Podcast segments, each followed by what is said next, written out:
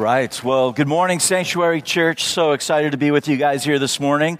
And uh, there's, there's so much to say because uh, I know that Armando was with you guys last week. I went to youth group with him uh, when I was a kid, and Rod was our youth leader. He, he actually discipled me when I first got saved. Um, I was just a kid going to Redlands High School trying to be cool, and uh, they had a concert over there, and I went forward to receive the Lord and uh, at 15 and walked into the prayer room, and Rod was sitting there.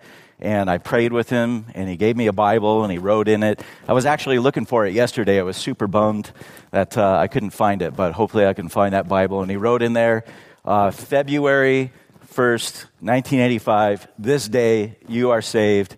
Your name's written in the Lamb's Book of Life. And man, my life has actually completely changed since then. And it's been so uh, amazing. Uh, over the years, I, I, might have come in contact with many of you through different things. I was a youth pastor at Calvary San Bernardino uh, for about 10 years. Uh, so actually, I've known some of you from uh, those days. Uh, I used to do a radio program locally around here called Reality Rock, and uh, that was on 90.1 and 89.7, or I don't even remember the station anymore, so long ago. But uh, any of you guys listen to that back in the day? You know, we had the concerts at the Redlands Bowl, Rock of Love, and all of that. And that was just an amazing, amazing time, right? But uh, I just wanted to show a picture of my tribe. And uh, this is my family here. Um, and uh, I've got two kids. We've been, my wife and I have been married 22 years. And uh, we're having such a fun time. We live in Yucaipa uh, just on Fremont and East Street there. So it just took me about less than 10 minutes to get here. And uh, my wife, she's been a, a, great support. We both were in youth ministry for many years. She was actually uh, working in youth ministry at her Baptist church up in Sacramento uh, when we met. And um, she's, she sings in the worship team. And actually, just, this is such a trip, but just last year, she took a full time position as the librarian here at this school. right? So my daughter Jaden, she's 11. She loves everything NASA. She likes robots and all that stuff. She just uh, learned how to surf last week, and uh, it's been super fun. My son Levi, he's addicted to Legos. He knows how to help and put things together. And uh, but we're having a fun time uh, growing up here in Yucaipa. But uh, Yucaipa is still sort of new for us. It's uh, I grew up in Redlands, going to Redlands High School, and uh, I don't know if you noticed, but there's this migration happening a little bit east up on the 10, and people are coming up to Beaumont and uh, from some of the west sides, and it's been happening for what, like the last 15 years, and even more so now. And uh, I've been a part of that migration. And uh, so we've been up in Yucaipa for about four years now, and it's a little different there should be a training school for people that live in Yucaipa because we bought uh, this large property, uh, older home, did a full renovation, got about halfway through, we're out of money, and it's just, it's there. It's, it's ours, but it's there. And then in the back is all the weeds, okay? So, and we've tried absolutely every program. We, at first, we were out there with the weed whackers and changing the string every two minutes and forget that. And then I just got a rider mower and just plow it all over and did that. And the belt broke and it's been sitting for a year. And uh, then we did the goat plan. We had some goats, right? And uh, you know how that turns out, right? Uh, the gate fell down and they all got out one night and they were partying all night long and having a good time. And um, and then one of them got taken out by a coyote, and okay, we're done with the goats. Yeah. so now we're back to the drawing board, and uh, but nobody told me about this one particular weed. This one particular weed. There's a picture of it, or actually, here's here's a picture of our little swimming pool. Yeah, do the do the swimming pool picture. We put, you know, and as a dad, what I want to do is I want to provide a really good experience for my kids and a, a, good place to live and where there's good schools. And so we kind of moved up to Yucaipa for lots of those reasons, right? And uh, so we're on the Walmart plan. And uh, we went out and got a $200 above ground pool and stuck that in the backyard. But no one told me about these, these weeds, like with these thorns on them, right? There's this incredible weed that's out of control and they cannot be ignored. Your, your, your life is going to be confronted with them. Uh, they're known as the goat heads, I guess. Uh, that's a fair, very good reason.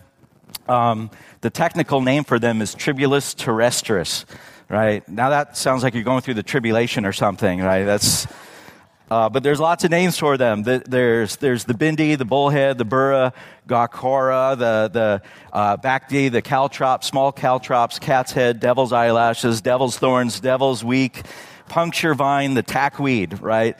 We just call them goat heads uh, in our home. And these things, if you ignore them, they get completely out of control. They've popped all our bicycle tires, the rider mower tires, our soccer balls, the basketballs. We get them all in our shoes. You walk out there and you get about 20 on your shoes and you start crunching when you get onto the cement. And uh, I cannot keep shoes on my kids, you know, but they go outside barefoot and I'm like, guys, put your shoes on. And then about, you know, three seconds later, you hear a scream as loud as a mile away. And sure enough, they stepped on one of these goat heads. And, um, but I can't get them to take off their shoes when they get in the house. It's kind of like this weird thing, you know.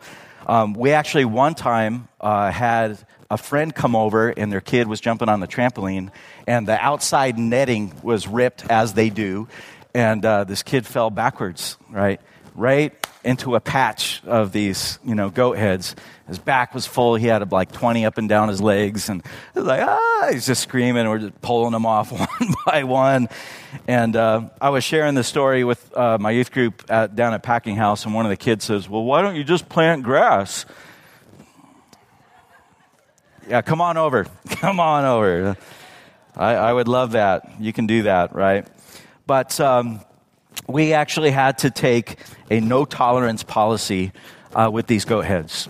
And uh, after looking them up, uh, I've discovered that they last for seven years.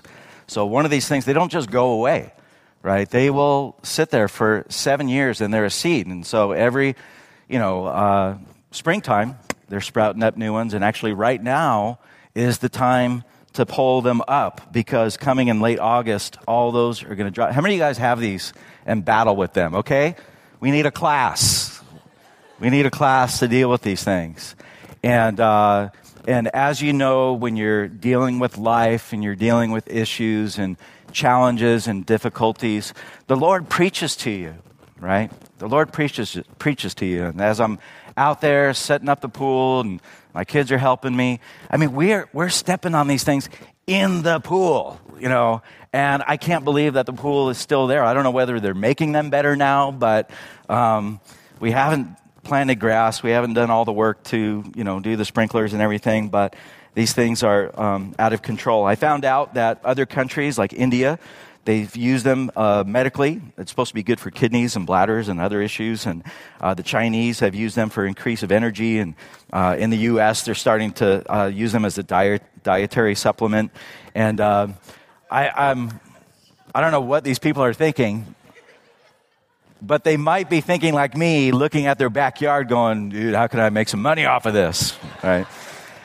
And I'm, this might be our cash crop here. I don't know, but uh, you know what?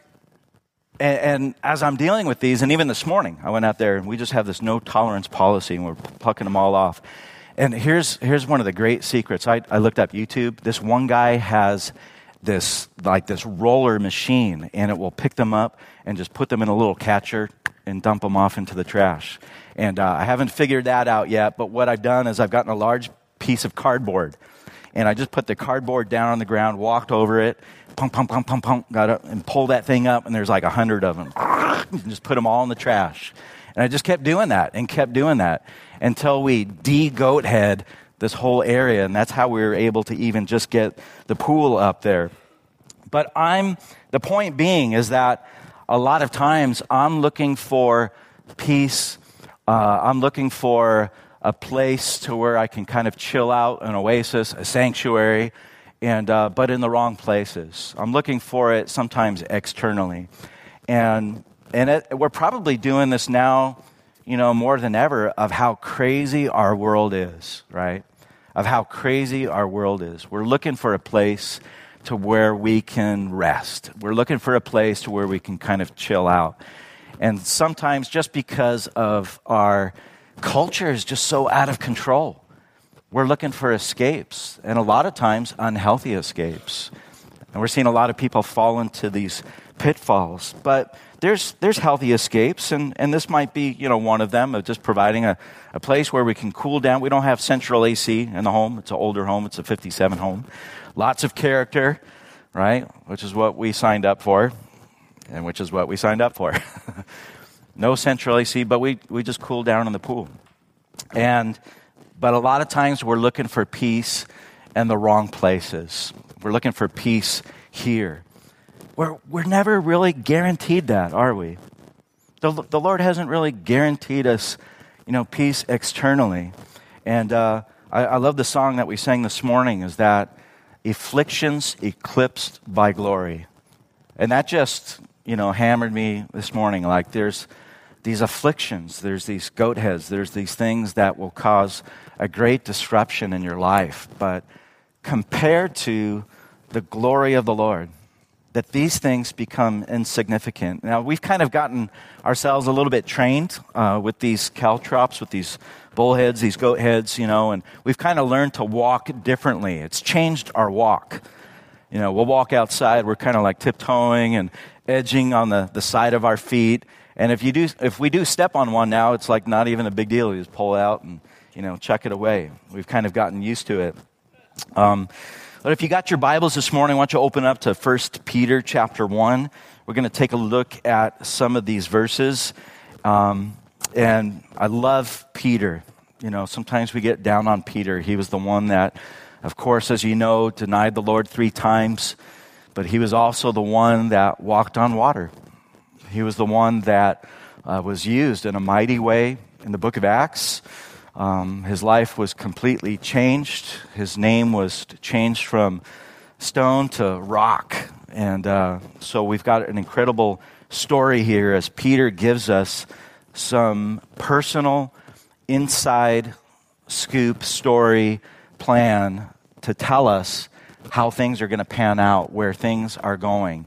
And uh, I love YouTube as a resource when I'm putting things together and trying to learn something new uh, because it shows you a video from beginning to end of how this thing is supposed to look and how it's put together. And uh, we can just follow, follow those instructions. We have that for our faith. We have an instruction of what it looks like from beginning all the way to end. So that way we can be encouraged. So that way, when you come to that challenging part through the directions, that you don't uh, give up on, on the whole plan. But let's pray together as we get into it this morning. And Lord, we just give you thanks for your word. We thank you for your church. I thank you for the work that you're doing here at Sanctuary Church. Lord, that in you, it's you. You are our sanctuary. You are our shield. You're our fortress. You're our rock, our lighthouse in the midst of this crazy culture, in the midst of this crazy world. Thank you, God, for sustaining us. Thank you, God, for making us puncture proof. Lord, for the work that you've done in our life. And help us, Lord, to continue to trust you and be encouraged this morning. In the name of Jesus, amen. Well, we're going to pick it up here in verse 3, but just know that the book of First Peter, one of the main themes is, is hope, right? And if you have hope, that's what can keep you going right? It's not our bank accounts, it's not, you know, the benefits, but it's having hope and hope in the Lord, and that's what we've done as believers, right? Peter writes this in verse 3. He says, Blessed be the God and Father of our Lord Jesus Christ, who according to his abundant mercy has begotten us again to a living hope. There it is, through the resurrection of Jesus Christ from the dead. So, a couple of things in this verse that kind of jump out to me. One is this little term here, abundant mercy, right?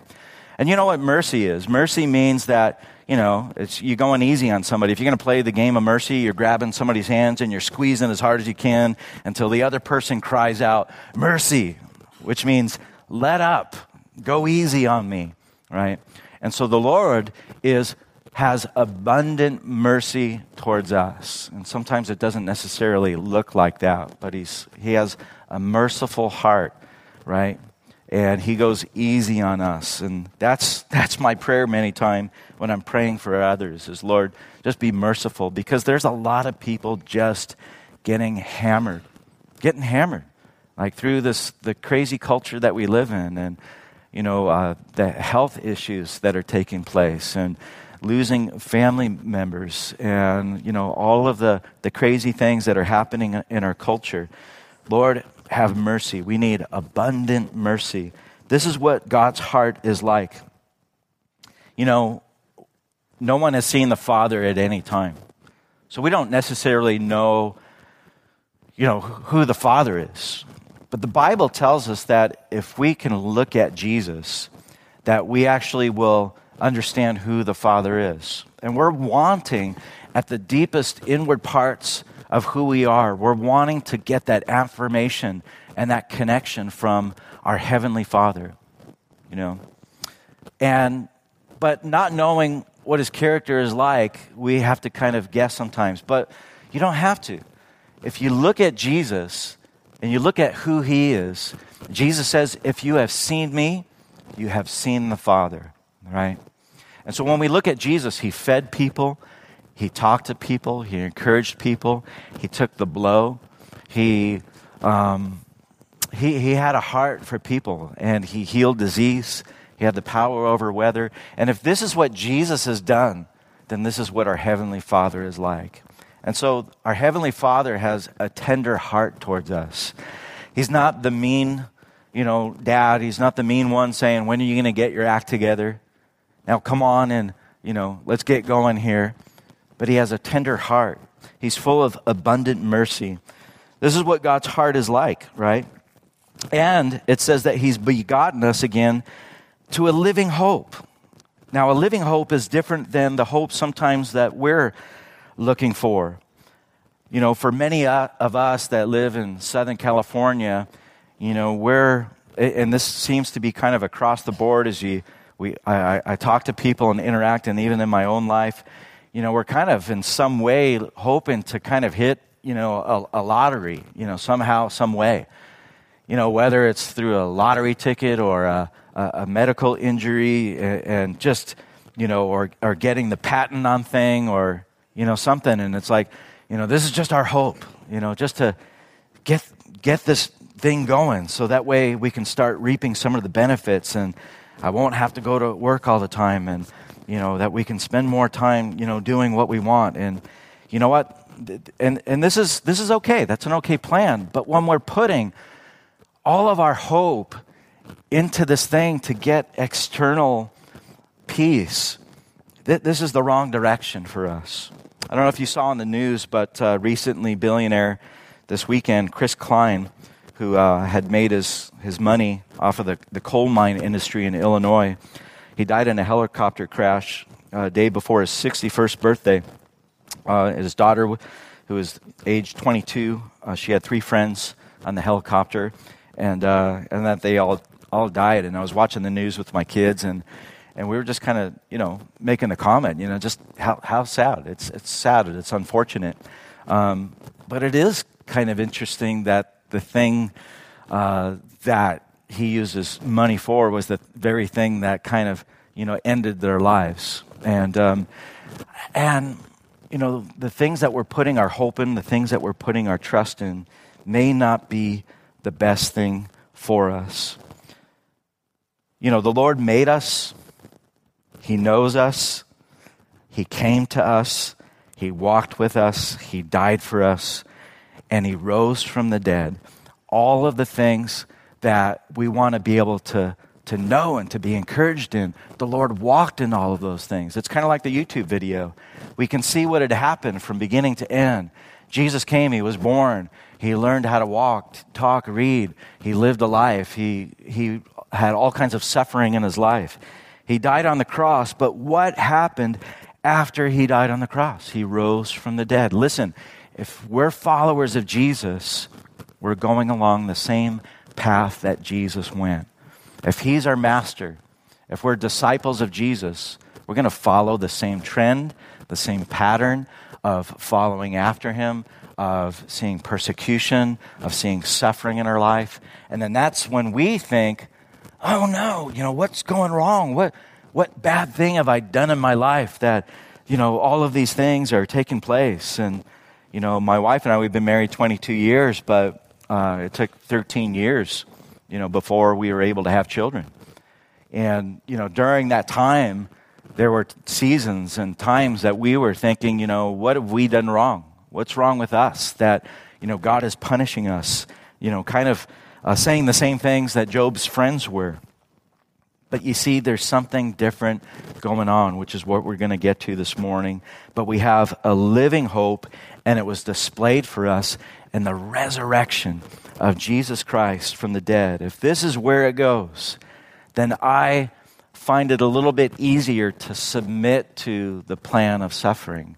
I find it a little easier to submit to the plan of tribulations and hardships and the goat heads in our feet and maybe not, you know, getting all that we want here on this earth. Maybe our renovated home will just stay a, a half house.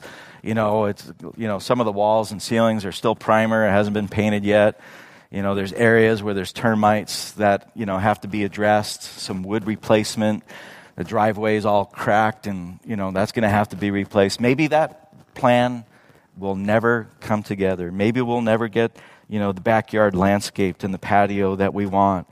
But that's not where our hope is. Our hope is in following Jesus and that if need be to go through the trials that we go through in this world, but Jesus rose from the dead.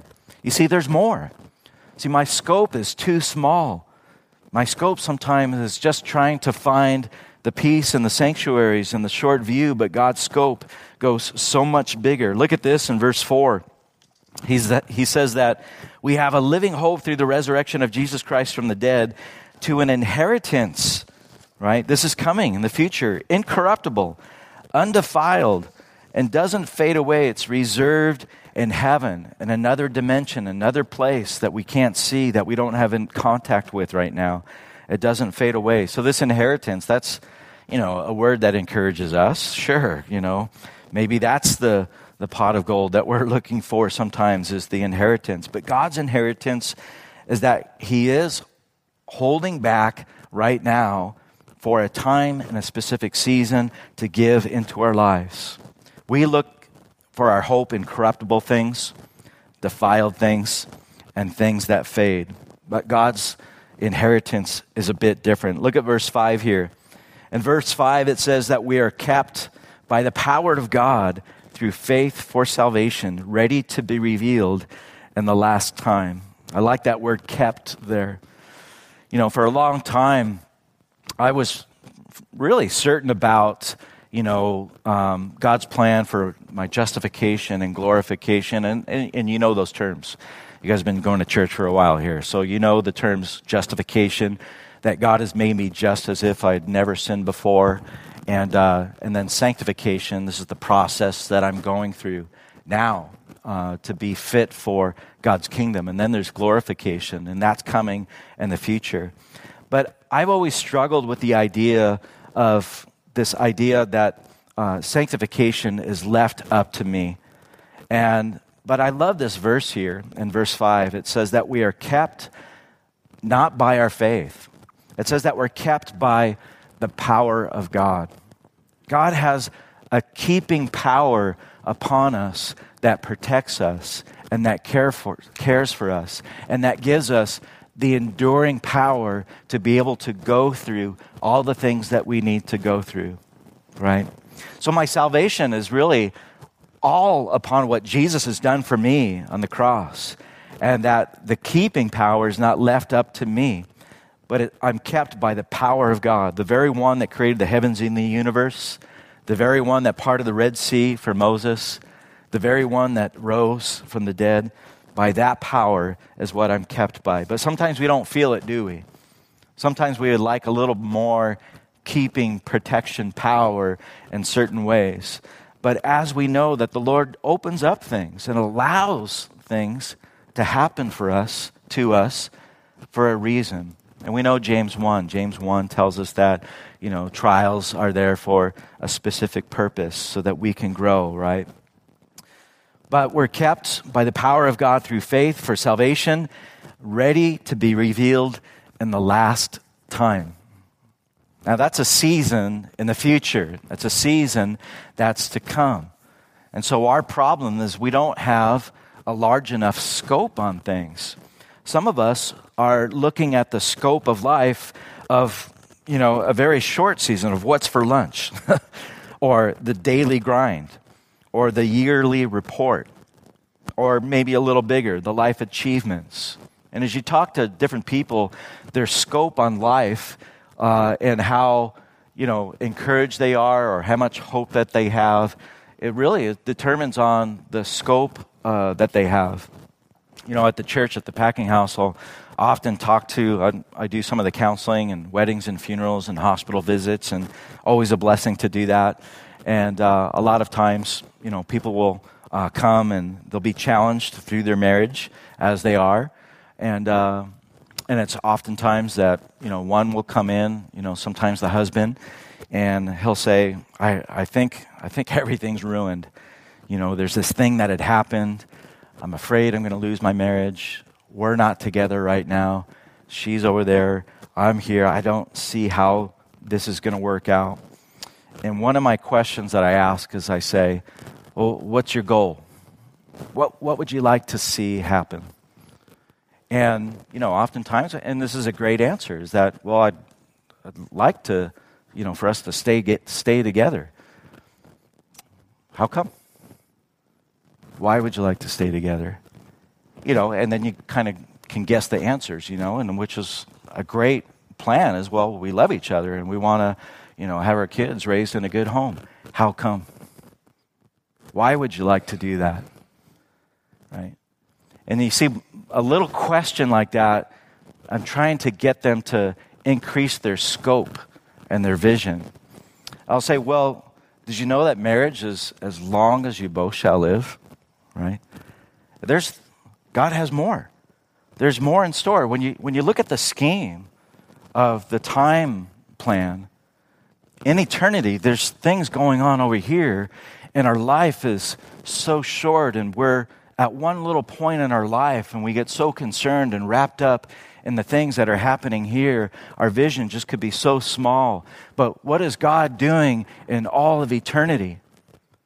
And so maybe our scope needs to be enlarged.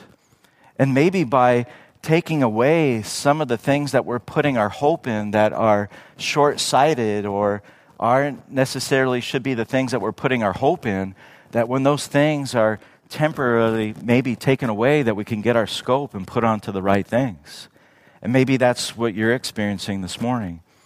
And, and maybe some of the things that you're hoping that would work out, or, you know, there's a chance that it may not happen, it may not come together. It, it, what your idea is and what you're praying for, and the Lord's just kind of moving it aside so that way we can get our eyes focused on the right thing. God wants us to be thinking about eternity. Notice that we're kept by the power of God through faith. It's through faith for salvation to be readied in the last time. The word salvation, we've kind of minimized the definition of it, thinking that it's, it's a ticket to heaven.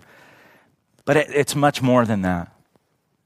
It involves much more than that. Our salvation includes more than just having a ticket to be with God in eternity. He's talking about a whole healing within our whole selves and who we are and to change our perspective and to change our paradigm now. What we're praying for is that we're praying for that on earth, God, your will would be done as it is in heaven. As it is in heaven, let your will be done on earth. And what God is trying to do is He's trying to get us to change the system that we're working on. And there's two different systems that are working. One is called Babylon in the scripture, and one's called Zion, right? Two different cities. Babylon is a system that we're, you know, getting things by our achievements, by you know, reaching different levels by our own tasks and what we're able to do. But then there's this other system of Zion, of what God's doing, and that by failures and by death and by being crushed and by losing, that's how we win. And God's trying to get us to operate on that system in a world that doesn't operate on that system. And so there's a lot of letting go. There's a lot of, you know, changing the system that needs to take place. And through all of these things, that's what God is doing. He's changing us onto a different system. And so, the married couple, I say, why do you want to do that? Why do you want to stay together? And, and here's, here's the answer. Here's where we're going with that is that, God, you've entrusted in me this other person that, Lord, they're your child. They belong to you. And Lord, I want to be able to encourage them in such a way that they can flourish and do the things that you've called them to do. And Lord, I want them to be with you in eternity, and I want them to walk with you closely. And if we have that goal for each other, then that's where we have our sight on the right thing, but it's for if it's for our joy, if it's for our pleasure, if it's for our reward. And sometimes we do this with our kids, is that we put too much expectation upon them for them to succeed and to do well so that we can have you know bragging rights with our friends and with our area of influence and because they their behavior directly emulates our character and our ability. And I see this just rampant in our culture. Uh, parents kind of you know, doing the, the freak out thing, like, oh my gosh, I can't believe my kid has done this thing. This is going to be so embarrassing to me and my family. It's like, listen, kids go through stuff. They're going to make mistakes. And, and maybe it is a result of what you said or what you're doing. You know, then get on board and just be an encourager. Don't worry so much about your reputation because if you focus so much on your reputation, that's the thing that's actually going to lead it, you know, off the cliff. You know, we have to be able to surrender to die, to we have to surrender to lose. And this is this is how you win. That's the system God wants to get us on. And then at the last time, then things are going to be revealed, right? And I'm going to get to that in, in the end of our message here. But notice this in verse 6. And this you greatly rejoice. This is what I'm greatly rejoicing in that the afflictions are eclipsed by glory, by just how much that you love me, Lord. Right? Well, I, I don't believe that the Lord loves me the way that it's saying because, you know, I'm really going through a hard time. I'm really suffering. And so we question the goodness of the Lord. We question the love of God because we're not living in a place where things are necessarily flourishing at the moment. But listen, go back to the story, go back to the book. We have the YouTube video, we have lots of case studies to look at. Pick anybody in the Bible, any one of them Moses, Noah, Daniel, Paul, you know, Esther, any one of them. And the first thing God does when he gets a hold of somebody is he crashes the plane. All right, now we can put this thing together the way that I want it, right? And so maybe you're in that process of God getting a hold of you. The first thing he has to do is just crash the plane and disassemble the whole thing. So he can put it together the way that he wants to, to get you onto a different system of off of Babylon, of trying to, you know, get things because of our accomplishments and our abilities and to get us onto a system of submitting to the plan that losing is winning. And it, it, just goes against our culture. It goes against the grain. It goes against being American. Like, what, you know, what is this? But in this you greatly rejoice, though now for a little while, if need be, you've been grieved by various trials. The word greatly rejoice there in the Greek, it means totally stoked. No, I'm just kidding. In Southern California, it means totally stoked that this is what gets us excited. We greatly rejoice that it's all of the Lord's doing, and I'm submitting to this thing where I'm falling backwards off the trampoline and landing in a pile of goat heads and trusting that God's using this process somehow for good in bigger and deeper ways than I understand right now. And we know that this is true because the very first story that we're given is Job. The very first story we're given is Job. If you look at the Bible chronologically, when it was written, and we get this long story that's hard for us to read and go through because it's such a long story. But the story is, is that Job was used as an instrument to be able to show the glory and the righteousness of God by taking lots of hits. And for his friends to come along and start accusing him and saying, There's something that you're not doing right. And to be able to face all of this and why, you know, the Lord had done this. Actually, we're not even really told. We're not even really told why.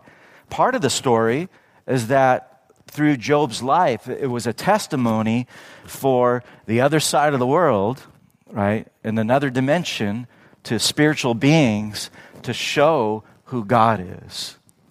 And, and the humans were kind of left still guessing, wondering of what was going on. That may be part of it. That may be part of it, but here we're told that there's a need for us to go through various trials, right? You know, people will say in our world today, for your job or your career, do what you love, you know? And there's a truth to that as far as your, you know, career job. There's a great goal and work and to find your passion and to do that, but not everyone has that luxury. Many people are in survival mode and doing what they have to do to make it. What you do, do you greatly rejoice in it? What's the source that keeps you motivated? What's the source that keeps you going? Some would say, Well, I just love cooking. I love gardening. I love my kids. And these things make me happy. What if you're not able to do that anymore? What if you're not able to do that anymore? If need be, we might need the goat heads in our life. There's a battle, right? And the devil is after us. Things are crazy right now. In our culture, in our story, we've seen this you know, incredible thing take place um, where I think it was about 20 years ago, there was a just a boom of housing. We've seen lots of construction workers living as kings. And uh, man, I could tell you story after story after, you know, what had happened with the construction worker making lots of money and then, you know, leaving a family of 20 years and going for something different. And, you know, that was, you know, taking place in our culture through the housing crisis. And, you know, we're still kind of recovering from that and families recovering from that. You know, and now with, you know, kids and social media and everybody having internet and access to things. And I remember the beginning when, you know, through the social media and MySpace, it was, you know, kids didn't have to listen to their parents. They could just go stay with their friends and sleep on their couch and saw that kind of movement going on. Well, it's just, it's just kind of getting bigger. And many families suffering lots of arguments taking place, people addicted to pain medications, you know, crazy things happening of what is legal even now. What's the purpose of all of this? Is God in control? Does God know what He's doing? This is an exciting time that we live in because it's all things are amped up, all things are out. Look at this in verse 7. And we'll that the genuineness of your faith being much more precious than gold that perishes, though it is tested by fire, may be found to praise, honor, and glory at the revelation of Jesus Christ. Now, the beginning of that verse, it says that the genuineness of your faith would be able to be seen and shown. But the question is really for who? You know, I know that a lot of times I'll kind of, you know, and we all do, put people kind of through a test, and we test our kids to kind of test their faithfulness and their loyalty and, you know, to kind of see where they're at. And, you know, if you're a boss, you know, you might do that for, you know, workers. You kind of test them to see if they're going to be uh, dedicated and loyal to the company. And uh, so you kind of put them through this testing ground. Is this testing of to see if we're genuine? Is it really because God is suspicious of us? That God is not really sure of where our faith lies? And that He's putting us through a test so that we could be shown to Him and that we really have what it takes? I don't believe that is the case. And this is a great, great misunderstanding that many Christians would have is that we would feel that God is insecure with our relationship with Him and where we stand. In fact, the very opposite is true. We're the ones that are insecure of the plan and what's happening, and that the testing of this genuineness, it's really for us to be able to see who we really are. It's for us to see what God is really doing. God's not the one guessing. God's not the one wondering if we're going to be faithful or not. Doesn't He already know? Doesn't He already know what our hearts are like? Doesn't He already know who we are? But you see, this testing process, this genuineness, is really more for us to be able to see what God is doing in us. Sometimes we get shocked and surprised about things that we're able to do. You know, my kids have been playing sports, and um, it's been, you know, a pretty amazing journey. And up here in Yucaipa, uh, two things that are really big is basketball and soccer. You know, for all the kids, all the kids play basketball and soccer. I didn't grow up playing basketball or soccer. I grew up playing, you know, baseball, and we have no baseball going on. Though there is a lot of baseball going on up here in Yucaipa, and that's pretty cool. Uh, but my kids have kind of gravitated to the, the soccer and the basketball. My, do- my daughter, uh, last season, her basketball team, um, they had no coach. And so they went, they had like 10 ghost teams, and the ghost team means that there's no coach. And so they, we had a little meeting with the head guy. He got all the parents together, and he said, Hey, um, there's going to be no, they're not going to be able to play unless anybody steps up. And he just kind of kept talking and talking about his experience until somebody kind of raised up their hand. And I, I am not a sports guy. I'm a rock and I can talk VH1, MTV all day long, you know, like 80s kid. I, but sports, it's just not my thing. And I'm looking around going, Are you kidding me? Like, I'm going to have to. And I'm looking at my, you know, thinking of my daughter. I'm like, Okay, we're going to do this. So I raised up my hand. I volunteered to be the basketball coach. I hate basketball. I'm like, I know nothing. And so for, I watched a little YouTube first practice came around, um, I was like, okay, guys, our goal is we're going to make more baskets than the other team. I actually said that. and uh, at the games, I'd stand on the sideline, and all of the you know kids would come over, and I'd be like, you know, the parents are in the stands watching. I'm like, this is fun, huh, guys? Wish we were at Dairy Queen eating ice cream right now. And, right. And the other coach was like, You get out there, you go pass the blah, blah, blah. And I'm just like, yeah, This is great. We came in first place. right? and I was thinking, Wow, I didn't know I had it in me. But I, I didn't really do anything, but it, it really encouraged me. My last season of my uh, son's soccer team.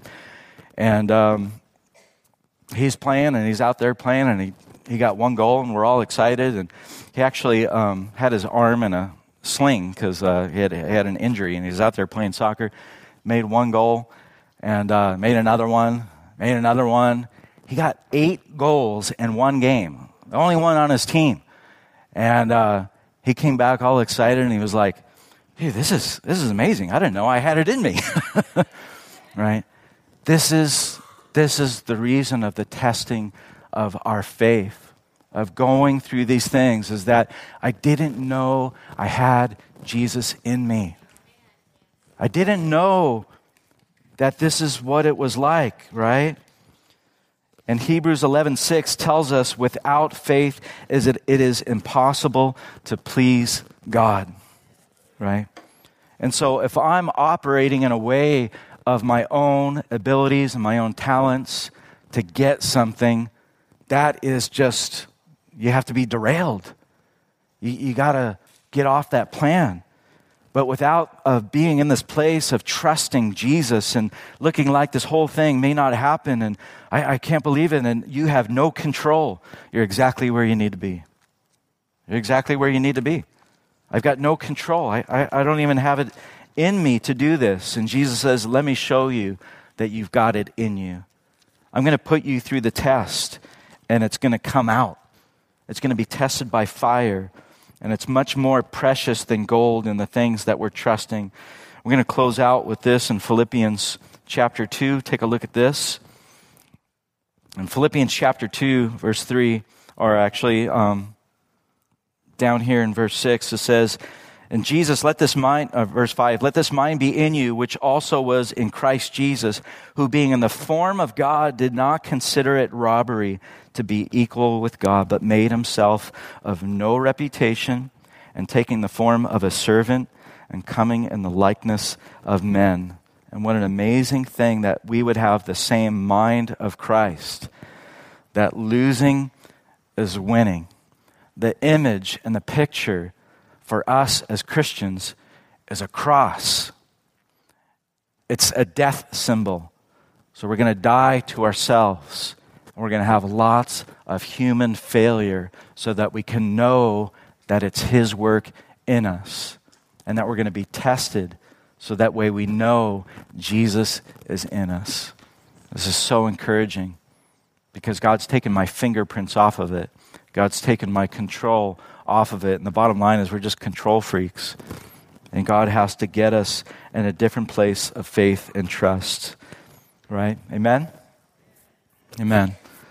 And so as the Lord is preaching to me, pulling weeds, you know, let the Lord preach to you as you go through your life and you go through your trial. Your trial might look a little different, but there's no doubt all of you here are going through something and it's causing you pain, it's causing you freak out moments.